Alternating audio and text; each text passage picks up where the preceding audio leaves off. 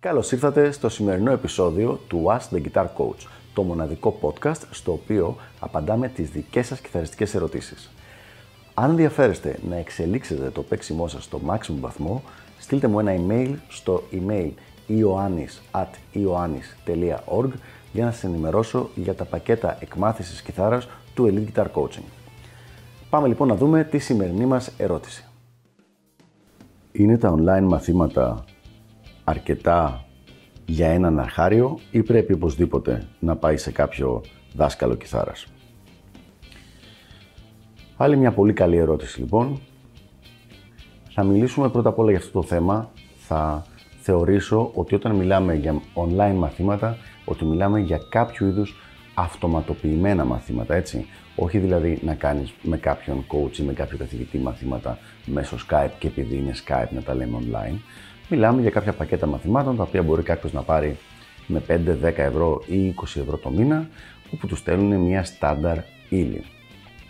Οπότε αυτά θα θεωρήσω για την απάντηση που θα δώσω ότι αναφέρονται στις λέξεις online guitar lessons, έτσι. Να είμαστε ξεκάθαροι γιατί θα, είναι, θα ήταν τελείως διαφορετική η απάντησή μου αν δεν μιλούσαμε για αυτό το είδους, μαθημα, το είδος μαθημάτων. Ποια είναι λοιπόν η απάντησή μου; Είναι αρκετά αυτά τα μαθήματα για έναν αρχάριο. Απόλυτα όχι.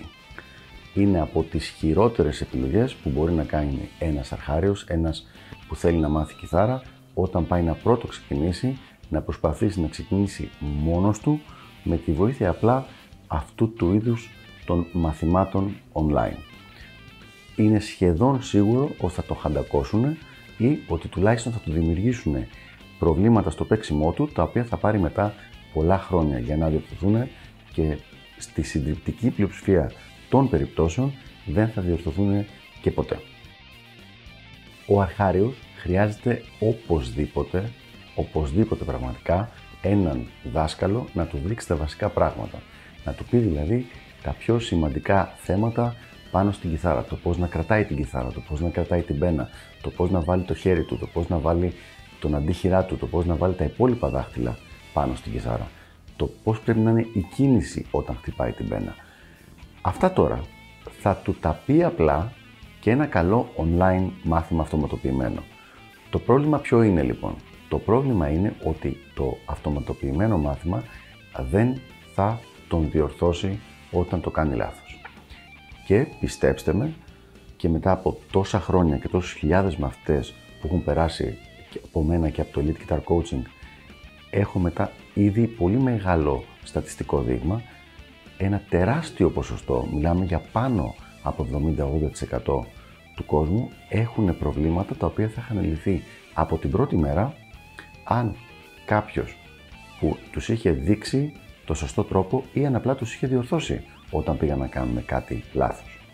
Για να ενημερώνεστε κάθε φορά που ανεβαίνει καινούριο επεισόδιο μην ξεχάσετε να πατήσετε subscribe εδώ κάτω και επίσης πατήστε το καμπανάκι ώστε να σας έρχονται ειδοποιήσεις κάθε φορά.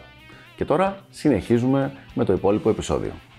Και τώρα θα μου πεις, καλά χαζός είμαι εγώ, άμα δω κάτι πώς το κάνει ο άλλος και μου πει κάν το έτσι, δεν μπορώ να το κάνω.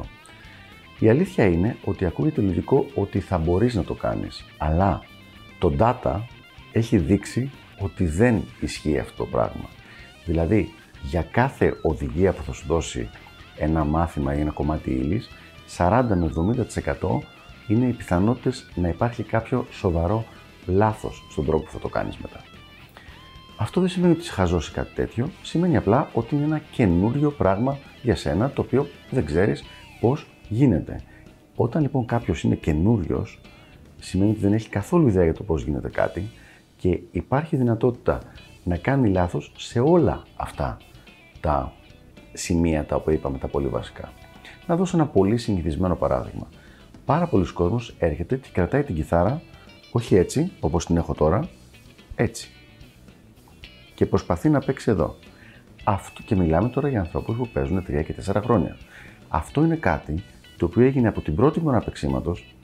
Η κιθάρα δεν είχε μάθει να την ισορροπεί όπως την έχω αυτή τη στιγμή ισορροπημένη του πέφτε λοιπόν η κιθάρα και αντί να μάθει να παίζει με την κιθάρα εδώ, άρχισε να μάθει να παίζει με την κιθάρα εδώ. Δεν υπήρξε κάποιος δάσκαλος να τον διορθώσει μετά από μια-δύο εβδομάδες και του μείνε έτσι, το κουσούρι που λέμε. Αυτό το κουσούρι γίνεται σε κάθε τομέα του παίξήματο, από δεξί χέρι, αριστερό χέρι, θέση αντίχειρα, το πού βάζουμε δύναμη, το πώς βάζουμε τα δάχτυλα. Πρέπει τα δάχτυλα να είναι ίσια, στραβά, κοντά, μακριά από την ταστιέρα, οτιδήποτε.